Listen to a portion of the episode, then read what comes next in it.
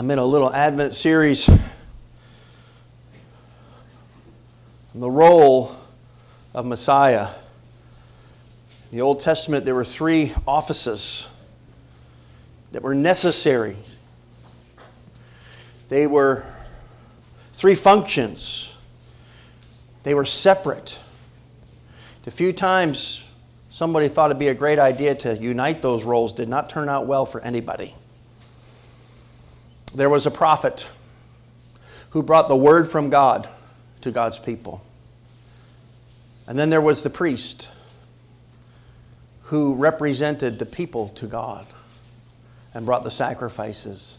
And then there was the king who ruled over God's people. And we need a prophet. We need for Christ to bring to us the word from God. We need a priest to represent us to God for our alienation. And we need a king for our rebellion, to rule over our rebellion. So this morning, I want to begin by saying that Jesus was the temple to end all temples. He was the priest to end all priests.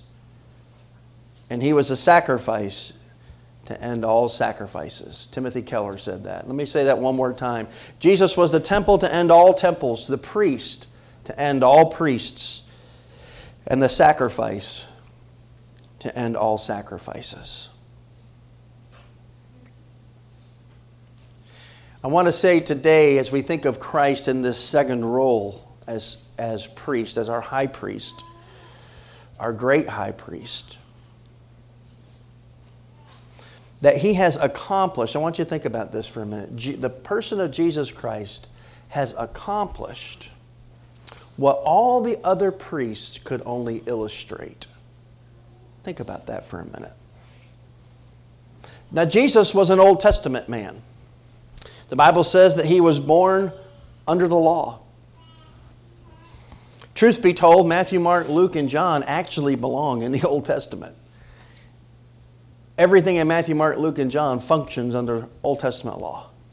It is not till Acts and the birth of the church and the resurrection of Christ that we see in his ascension that we see a shift to this new covenant.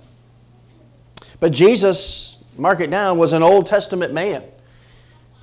He had to be because somebody had to keep the law perfectly on our behalf. Amen? Anybody glad that Jesus kept the law for you? The civil law, the ceremonial law, everything. When there was a feast, Jesus was there.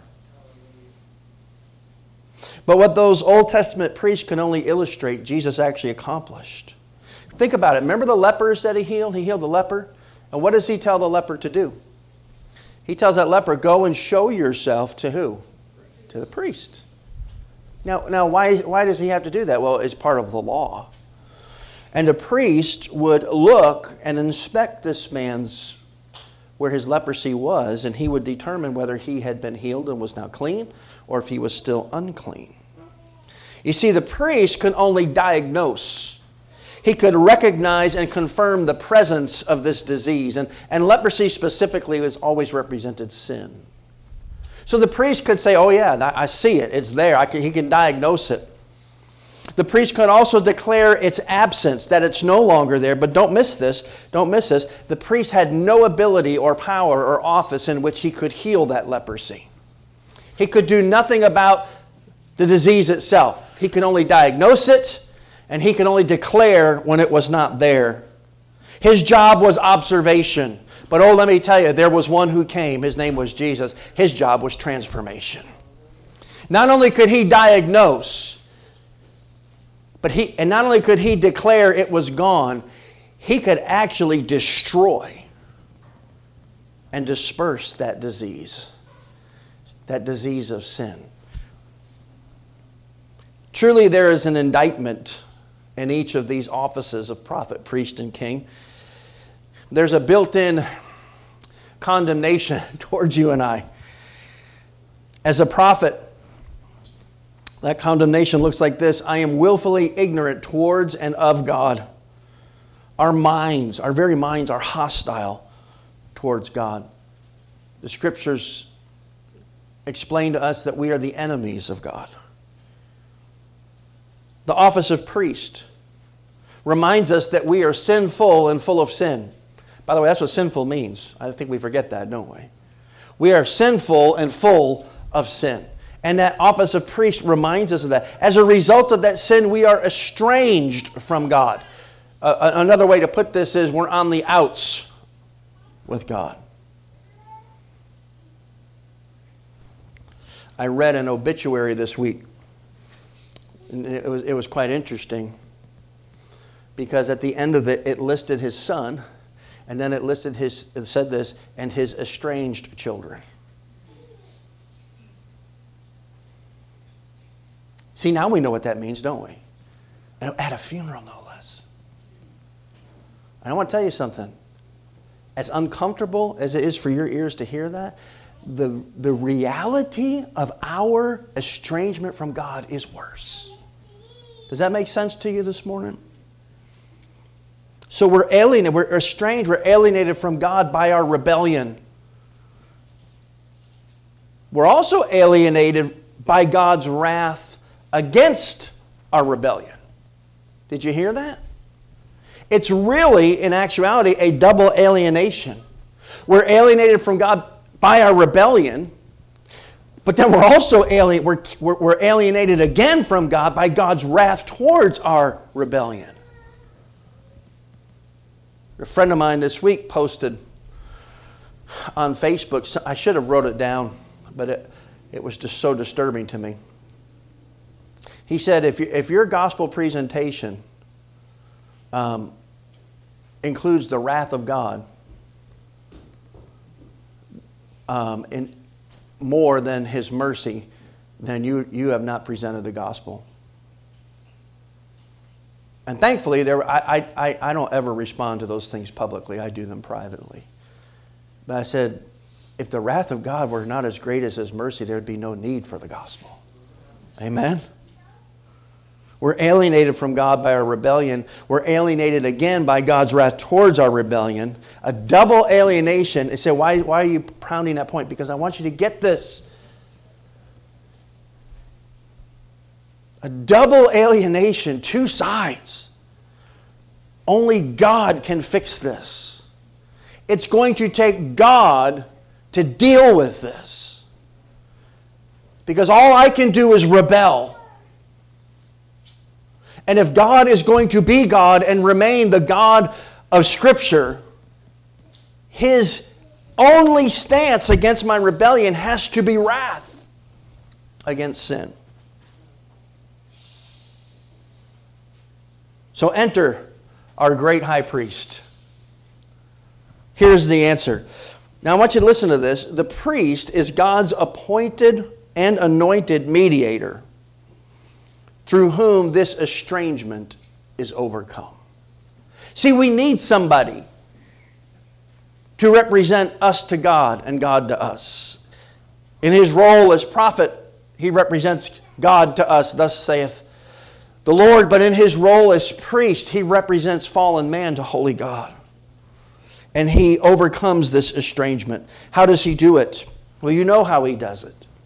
What do priests do? What's the main role? What's their main job? Is to offer what? Sacrifice. And th- that sacrifice provides access to God. You remember Romans 6:23 for the wages of sin is what, church? Death. Death. Something has to die because of our sin. This harkens us back to Leviticus 16 and that high holy day of atonement in the Jewish calendar. That priest had to bring that sacrifice on behalf of the entire nation. So I want to share with you today how Jesus is that priest. If we think of that Old Testament high priest, would get up. That was quite a day for him. He would get up early. There were things he had to accomplish. He had to bathe a certain way. He had to put on his high priestly uh, outfit in a very specific way. he had to offer sacrifices for himself and his own household. There was a lot that had to be done. The last thing that was done was that robe that was put on that had those bells sewn into the bottom hem so that they could hear him ministering the blood of the atonement over the mercy seat. And then the rope that was around his waist because if something went wrong, his life was forfeit. And nobody's going in there to get him. We'll pull out his lifeless body so nobody else dies. I want to share with you this morning how Jesus accomplished this role as priest in two specific ways. And with that, we'll have the message this morning. And the first is through his relationship of his identity, who he is. In relation to his identity, who he is, that Jesus was truly human. Remember, this, this, the reason that we need a priest is because of whose sin? Ours. It's a human problem. The Bible says, For all have what? Sinned and fallen short of the glory of God. It is, the, it is truly the one thing that all mankind has in common. But it ought not to be what unites us. In fact, Scripture tells us that sin divides us. And it alienates us not only from God, but from each other. So Jesus Christ is truly human. We see this and uh, jot this down in Hebrews 3 1. If you got your Bibles this morning, Hebrews chapter 3 and verse 1, the scriptures say, Therefore, holy brethren, partakers of the heavenly calling, so he's talking to believers. Strange wording here, though. Consider the apostle and high priest of our confession, Christ Jesus, or think King Jesus.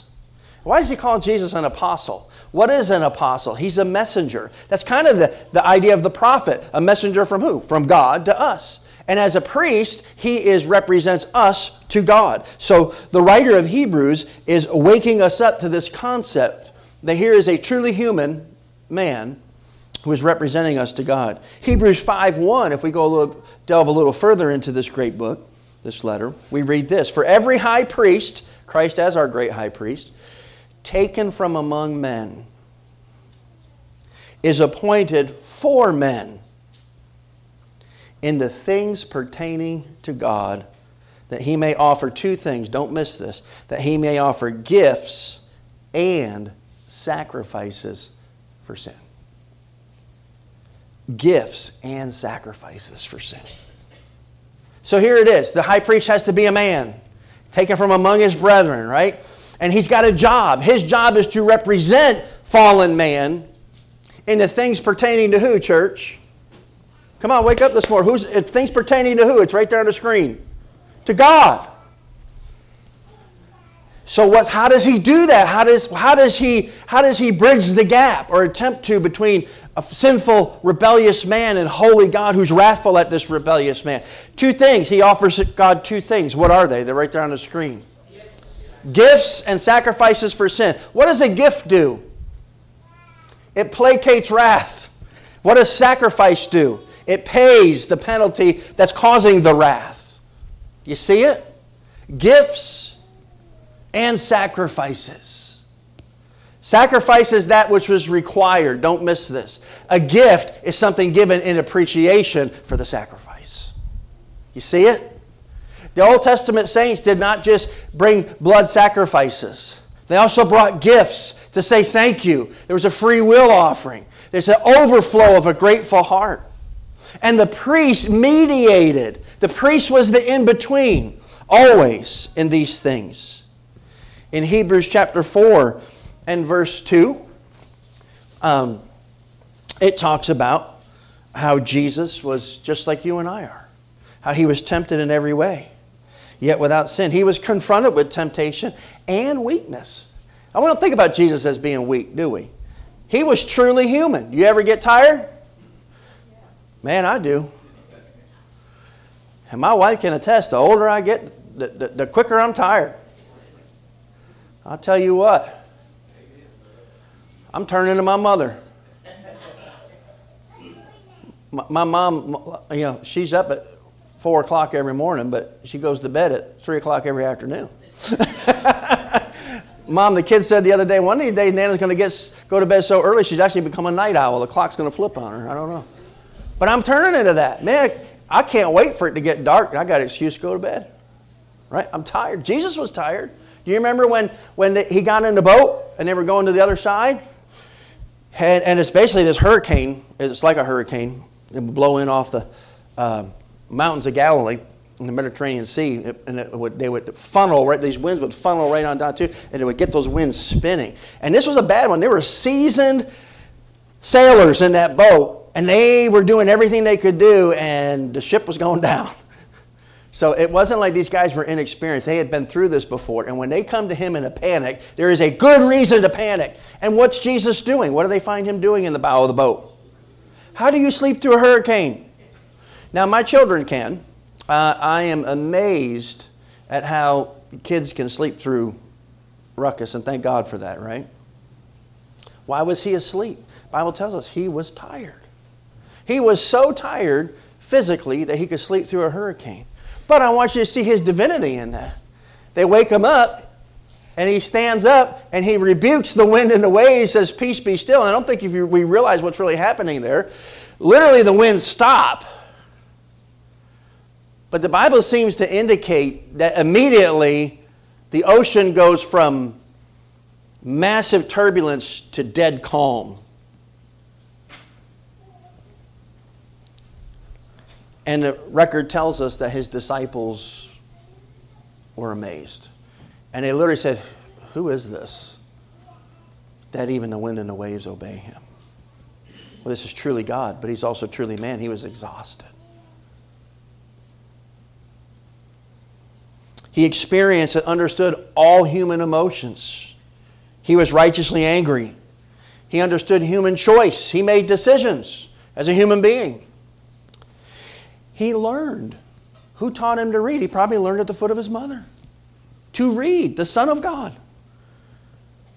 The Bible says he grew in wisdom and in stature. He got taller. He grew up. He got smarter. The God who knows all things had to learn his ABCs. Or in Hebrew, alpha, beta, gamma, or Greek actually. And then he had to learn his Hebrew letters. He learned. He was truly human. There are two errors in the church today.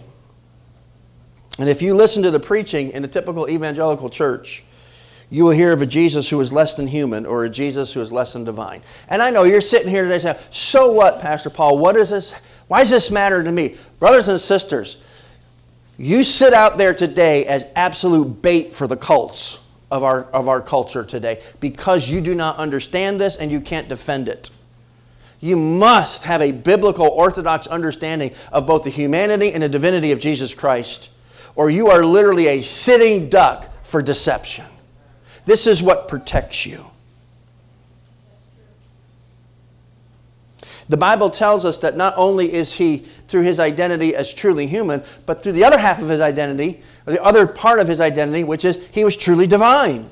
He was God in human flesh. Hebrews 1 1 through 4 explains this to us. I think that there it is. God, who at various times spoke in various ways, spoke in times past to the fathers by the prophets. There's your prophets again, right? Word from God to the prophets to the people of God. Goes on to say, He has in these last days spoken to us. And who did He speak to us by? Son, prophet. See, the Son of God is the role of prophet right there. Whom He has appointed heir of all things. Now, check this out. Through whom, through this prophet's son, what was made? Yeah, through whom also he made the worlds. Notice that's plural. See, they had a concept.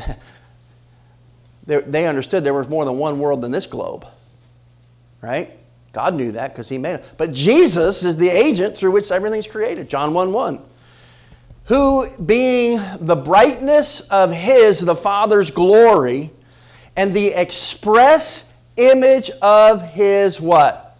Person and upholding all things by the word of his power. And don't miss that word, word. In the beginning was the Word, and the Word was with God, and the Word was God. And those people that come knocking on your door, that's the first thing they're going to attack. That's why you need to know this. When he had by himself, who helped him? Nobody. All forsook him, even the Father, as he identified with our sin. By himself purged our sins. In other words, wiped the record out and sat down at the right hand of the majesty on high. What a king. What a, what a priest he is. So we see that this is, this is the Christ. He is truly divine. Is that the last verse, Lisa, or is there one more? There we go. Having become so much better than angels. In other words, don't compare him to any angel. He's so much higher. Well, who's higher than angels? God himself. As he has by inheritance obtained a more excellent name than they. And, we, and that harkens us back uh, to Philippians, doesn't it? That the name of Jesus, what? Every knee will bow, every tongue will confess that Jesus Christ is Lord to what? The glory of God the Father. Now, I want to tell you something. The early church had to deal with these very issues. What's the old saying? Um, that if we do not learn from history, we are destined to repeat it. I forget who said that. Paul, do you remember who said that? It's attributed to several people. But, but it's true. And I fear today that because we, we, have, we don't, have not learned from church history, we no longer appreciate church history, we don't care about councils, you know. But oh, brothers and sisters, this is so important that we have a basic understanding that the early church had these same issues, but they dealt with it. The church dealt with this idea of Christ being truly human and truly divine. In Nicaea, you might just jot this down on the back because you need to know these things. In Nicaea, in the year AD 325, there was a guy named Arius. And Arius believed that Jesus was a created being and that he was of a different substance of the Father, and thus he was not co eternal with God. He was not the second person of the Trinity, he was something different. Um, he was created. So he, Jesus this, comes into existence in 3 AD when he is born. He was of a different substance. And the Nicene Council comes to the, they meet and they start to debate this out. And there was a guy there, one of the representatives, his name uh, was Nicholas. And he's pretty popular right now because he's the one that St. Nicholas is based off of, Santa Claus. And um, he got so fed up with Arius spouting this heresy that he gets up and he punches Arius right in the face. That's my kind of Santa Claus. I saw a meme. I said, man, I got to get a shirt with that. It's, it's a picture of Santa. And he said, I'm here to give out gifts and punch heretics in the face, and I'm out of gifts. right? That's literally, you want to talk about Santa Claus? Santa Claus punched this guy in the face because he was sick of these heretical words coming out of his mouth about his high priest, King Jesus. And that all happens at Nicaea. So finally, after the fight's over and the dust settles, they come up with this statement that basically says Jesus was truly God.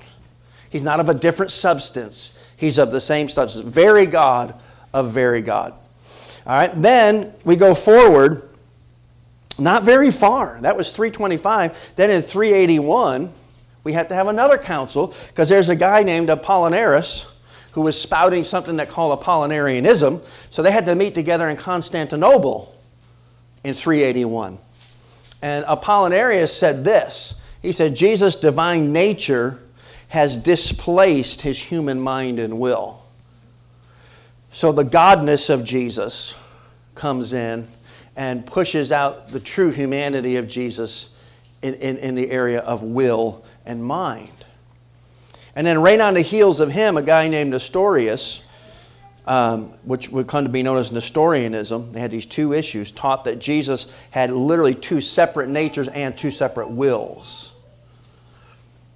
And that as a result, that led, uh, this was condemned at the Council of Ephesus in AD 431. And then 10 years after that, a guy named Eutychus denied that Jesus was truly human saying that Jesus Jesus' human nature was absorbed or swallowed up by his divine nature. Again, this is the feeble attempt of fallen man to explain this person, Jesus of Nazareth, and what we know from Scripture as to his deity and his humanity. So finally, they call one more big council. It's the Council of Chalcedon. And brothers and sisters, we ought to thank God for the Council of Chalcedon. They met in 451 AD. The council anathematized, which means cursed, those that taught that Christ had only a single divine nature and those who taught a mixture of his two natures. And they created what was called the Chalcedonian definition. And I know you're saying, Preacher, why are you telling me? You need to know this. You must know this in order to worship Him correctly and understand Him in a beautiful simplicity and complexity that is the Christ. The Chalcedonian definition affirms this quote, Christ is the same, perfect in Godhead, and also perfect in humanity and when, in manhood. When you hear perfect, you think complete truly God and truly man. That's where we get that statement from. Now, I know these are big words, but I'm going to explain them and then we're going to move on. And consubstantial with us according to manhood. Jesus Christ is to be acknowledged in two natures inconfusedly, unchangeable, indivisibly, inseparably. It's called the hypostatic union, the coexistence of Christ's two natures. He was truly man, the nature of man. He was truly God, the nature of God. Two natures, whole, perfect or complete, and yet distinct. The Godhead and the manhood were inseparably joined in one person, and I want you to listen to this without conversion, one didn't become the other, without composition, or confusion. Without conversion, composition, or confusion, the dual nature of Christ. I'm almost done with this part, but this is so important. If you can write fast, write this down.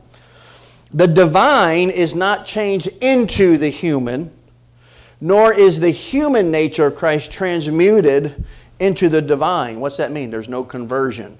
One, one nature does not become the other nature.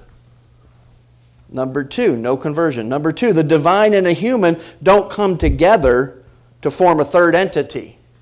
That's Apollinarianism. There's no composition. It's like a compound in, in chemistry. You know, you get two elements that come together, they join, and they create a third compound. No. Jesus is truly God and truly man.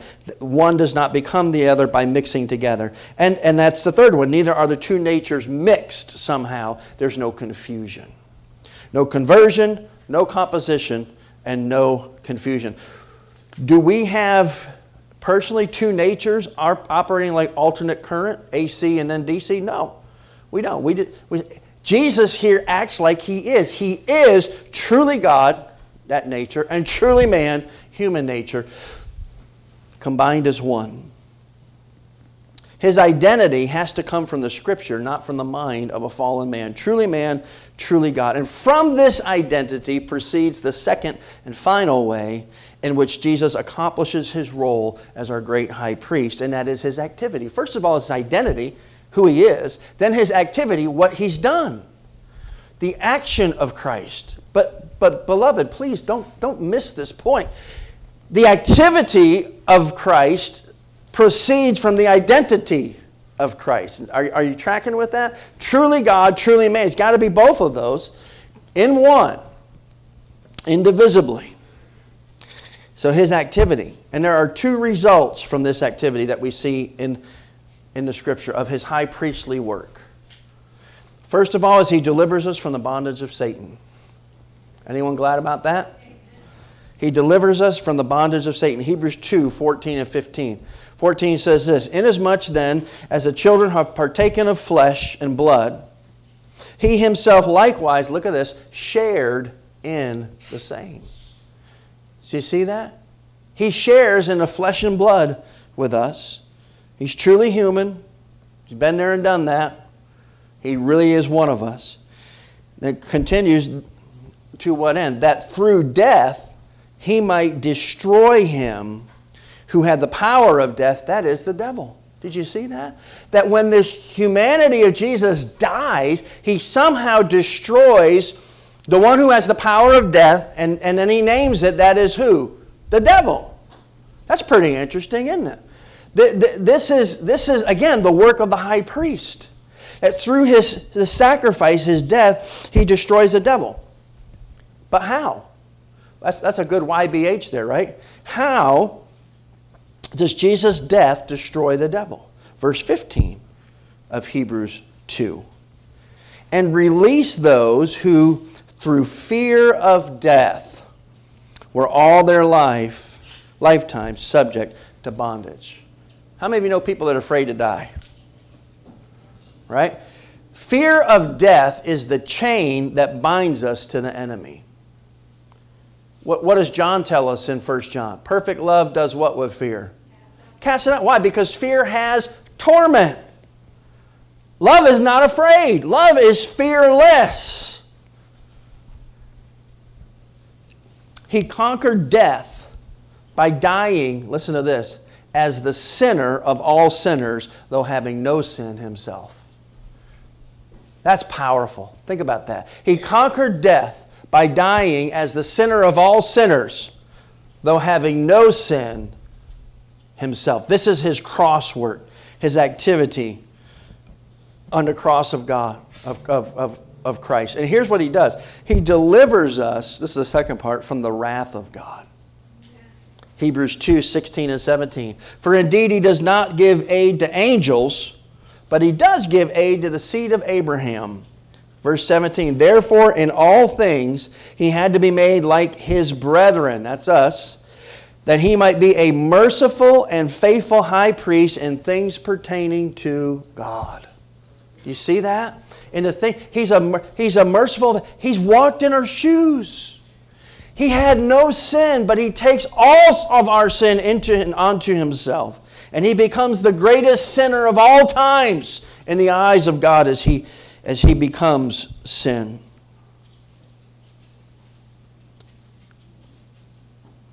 And he delivers us from the wrath of God. He's going to a holy God on behalf of fallen man. Hebrews 2:17 says to make propitiation for the sins of the people.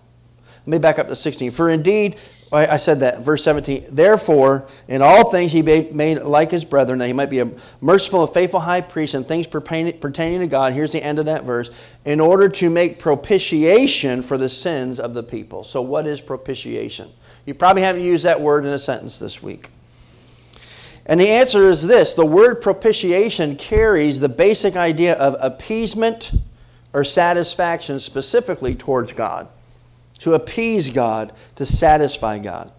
Propitiation is a two part act that involves appeasing the wrath of an offended person. So there's appeasement, satisfaction. And then, number two, being reconciled to Him. How many of you know you can have your, your wrath uh, against someone who wronged you appeased, satisfied? Let's, let, let, let's say someone backs into your car and you know you're just so mad about that. And then you know you go through the insurance process and it gets fixed. And your, your anger of, of, of, the, of the actual offense is over. But that doesn't mean that the relationship is what?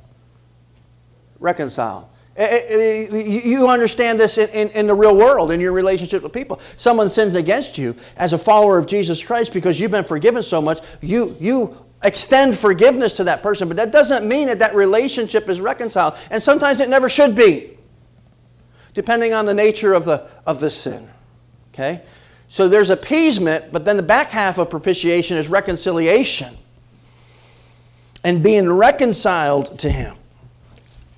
Isaiah 59 2, jot that down. But your iniquities have separated you from your God, and your sins have hidden His face from you, so that He will not hear. He won't hear. If you don't believe that, Romans 1:18, for the wrath of God is revealed from heaven, check this out, against how much ungodliness? All ungodliness and unrighteousness of men who suppress the truth in unrighteousness. Romans 3:23 For all have sinned and fall short of the glory of God. But oh, I love this verse, 1 John 4:10. In this is love Not that we loved God, because we didn't, but that He loved us and sent His Son to be the propitiation for our sin. He appeased the wrath of God. But it didn't stop there. He brought us to God and reconciled us, the offending part, offenders, with the offended. You say, what's, what, what's that mean? Let me give you this illustration. It is though, at one hand, Christ is holding back the wrath of God. And today, he extends his hand to sinful fallen man, saying, Come to me, let me, let me appease this wrath of Almighty God, and let me give to you the salvation for which your soul is longing. But, oh, brothers and sisters, heed this and hear this today. One day, this King, this Lord, is going to remove both hands, and sinful man will bear an eternity of the wrath of God forever in a place called hell. And that's you. And that's me. If we have not surrendered and received this gift of our priest our great high priest, King Jesus. I want to close with this astute quote from Matthew Henry. Henry says this Take Jesus for your king, and by baptism swear allegiance to him. Take him for your prophet, and hear him. And take him for your priest to make atonement for you. You done that? You say, well, preacher, I'm, I'm coming to church. Good. That's not the answer. That's the path. The answer is for you to seek repentance from God. You say, How am I going to know when, when God's given me repentance? You'll know. Oh, anybody here saved? Will you know? You'll know. Tom, do you remember when you knew? He said, Oh, my word, I really am a sinner, and I am a horrible one at that. I remember when the weight of my sin was awakened in my spirit. Oh, my. I just wanted to run away. But I knew enough to know there was nowhere to run, so I ran to the cross. The only place of refuge and safety that I could run, and it became beautiful to me. When you have, have, have repented and been given that gift and acted upon it, you will know, you will know. Because the flip side of that will be faith. You will run to that cross and you will receive this king, this prophet, and this priest. So remember, as priest, he appeases wrath and reconciles. Through what? Sacrifice. And in closing, do you remember as prophet? He was the word that He brought to us. Listen to me. As priest, He is the sacrifice that He offers. As prophet, He was the word that He declared. And as priest, He is the sacrifice that He offers for the appeasement of wrath and the reconciliation of sinful man. Oh, may we glory in that salvation today. Amen, church. And can I just give you this word? And as I do, I want my musicians to come. We've got a last song to share with you.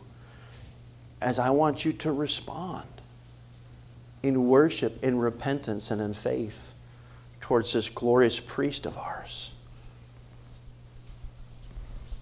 That sacrifice was expensive.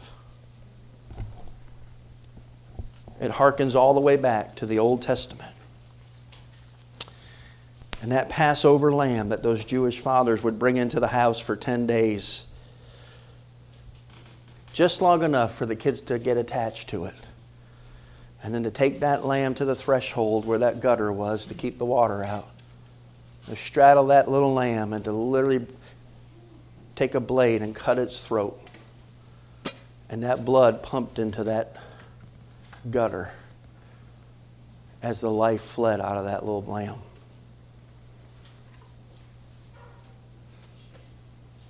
You know, I think if we still did that, we might would think a little differently about our sins. I know our kids would. Can you imagine? Kevin, can you imagine your girl standing around watching that? Sin is horrible. Look what it does. Oh, beloved, sin is horrible. Look what it did. Not to a lamb, to the Lamb of God who takes away the sins of the world. I want you to remember Him today. I want you to run to Him. I want you to pray for repentance and faith. What a faithful high priest we have. He was the sacrifice He offered. And He appeased every drop of the wrath of God.